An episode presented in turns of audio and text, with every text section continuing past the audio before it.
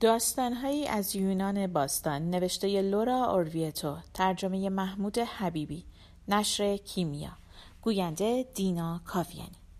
پاریس و هلن بخش اول.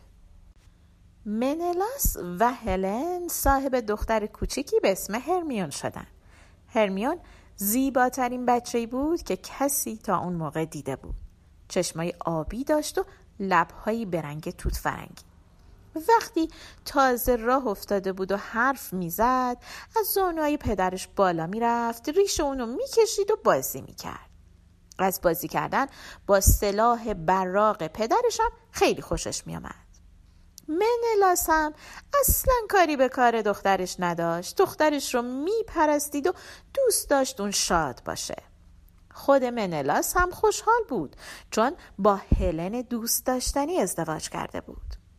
مردمانشون هم اونها رو دوست داشتن و تمام مملکتشون در صلح و آرامش بود پادشاه های دیگه هم دوستان اونها بودن با این وجود هلن اصلا احساس شادی نمی کرد. منلاس دیگه مثل روزهایی که مشتاق ازدواج با اون بود احساسی از خودش نشون نمی‌داد. منلاس قبل از اینکه با هلن ازدواج کنه همیشه به این موضوع فکر می‌کرد و با خودش میگفتش که من باید توجه بیشتری به شاهزاده خانم نشون بدم و به اون بفهمونم که دوستش دارم. اما بعد از اینکه با هلن ازدواج کرد همیشه با خودش می‌گفت هلن خوب می‌دونه که من عاشقش هستم. تازه الان همسر منه. هیچ کس نمی‌تونه اون از چنگ من در بیاره. همین دیگه برای همسر زیباش گل نمی آورد و زمانی که همسرش غمگین بود کنارش نمیشست دیگه سعی نمی کرد افکار و احساسات اونو حدس بزنه. به همین خاطر هلن نه دیگه شاد بود و نه احساس رضایت می‌کرد با این وجود چیزی نمی‌گفت و شکایتی هم نمی‌کرد اما بیشتر اوقات ناراحت و اندوهگین بود. یه روز یه شاهزاده ناشناس که لباس خارق العاده و پرتلعلو و زربافتی پوشیده بود وارد شهر اسپارت شد. اون از سالامیس با ناوگانی از کشتی های سریع و سیر و سیاه رنگ اومده بود. حالا در ساحل مجاور لنگر انداخته بود و همراهانش از اون محافظت می‌کردند شاهزاده با یکی از خدمه وفادارش با یک عرابه شکوهمند که چند تا اسب آتشین اون رو میکشیدند وارد شهر شد و سراغ پادشاه رو گرفت. اونو به قصر راهنمایی کردند. اونجا بهش گفتند که پادشاه اسپارت قرار صبح روز بعد به اون طرف آبها به جزیره دوردست کرد سفر کنه. ملکه از همسرش خواست که اونو تنها نذاره برای اینکه خیلی ناراحته. شاه با شگفتی گفت تو چرا می‌خوای همراه من بیای؟ چرا از تنهایی میترسی؟ تو که اینجا تنها نیستی ندیمه ها کنارتن دخترت هرمیون کنارمون هست. مگه نمی‌دونی که زنان یونانی باید همیشه تو خونه بمونن؟ درست نیست که مثل بچه ها بهانه جویی می‌کنی. اما هلن بر خواسته خودش اصرار کرد. منلاس هم سعی می‌کرد اونو راضی کنه. گفت حالا که این همه اصرار می‌کنی می‌تونی با من تا شهر ساحلی آفرودیزیاس بیای. همین الان هم اونجا مردم دارن به افتخار ونوس جشن برپا می‌کنن. اگه تو اون جشن شرکت کنی دیگه از رفتن منم ناراحت نمیشی و روزگارت خوب میگذره. میای؟ هلن گفت بله. بعد هلن خندید و منلاس هم اون رو بغل کرد و گفت قول میدم زود برگردم. همون موقع یه خدمتکار وارد اتاق شد و گفت پادشاه ها دو نفر غریبه وارد شهر شدن. یکی از اونها خیلی خوش قیافه است و سر تو پاش در طلا می درخشه منلاس گفت اسمش چیه؟ خدمتکار گفت نمی‌دونم. اما از ظاهر و لباسش به نظر می‌رسه که بربر باشه.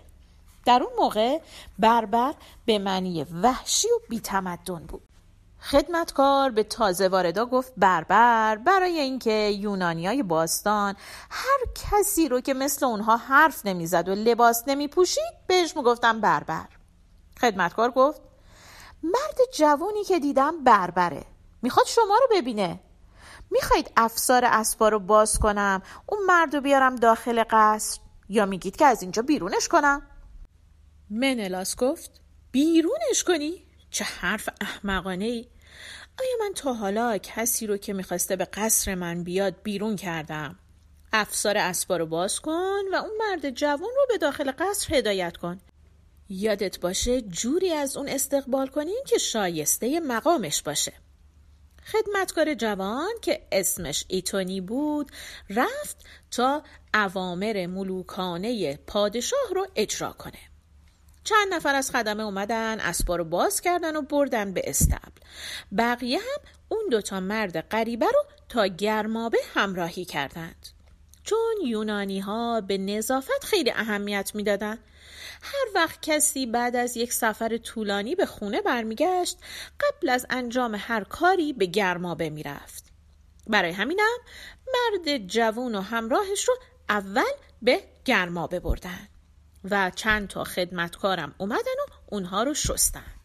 بعد که اونها رو حسابی با روغنهای معطر مشتمال دادن و یک جامعه سفید و لطیف تنشون کردن بردنشون به اتاق ویژه ملاقات کننده های پادشاه. منلاس خیلی دلش می‌خواست بدونه که این مرد جوان و خوشقیافه کیه. اما هیچی نپرسید برای اینکه با خودش می‌گفت ادب حکم می‌کنه. قبل از اینکه بدونم اون کیه خوب ازش پذیرایی کنم. برای همین دستور داد میزا رو بچینن و فوری شراب و کباب و نون فراهم کنن. خدمتکارا اومدن و غذا آماده کردن. بعد تشت های نقره‌ای پر از آب آوردن تا شاه و همراهش دستاشون رو بشورن. بعد هم جامهای طلایی رو پر از شراب کردند و منلاس و مرد غریبه شروع کردن به غذا خوردن. از اینکه غذا خوردنشون تموم شد پادشاه از مهمونش پرسید تو کی هستی؟ از کجا میای؟ مهمون پادشاه گفت من از آسیای صغیر میام شهر بزرگ ترووا من پاریس الکساندر پسر پریام شاه ترووا هستم منلاس گفت درود و سلام بر تو ای پاریس الکساندر. حدس می‌زدم که یک شاهزاده باشی. چون هم خوش سیما هستی هم رفتار نجیب زاده ها رو داری. به من بگو از سرزمینت چه خبر؟ از پدرت از مادرت شاه و ملکه تروا بگو. وقتی که منلاس داشت با پاریس صحبت می کرد ملکه هلن با ندیمه هاش از استراحتگاه خودش اومد پایین. هلن جلو اومد و به شاهزاده تروایی سلام کرد. پاریس الکساندر مات و مبهوت هلن شد. با خودش گفت که این هلن شباهت زیادی به الهه های فناناپذیر داره. پایان قسمت اول.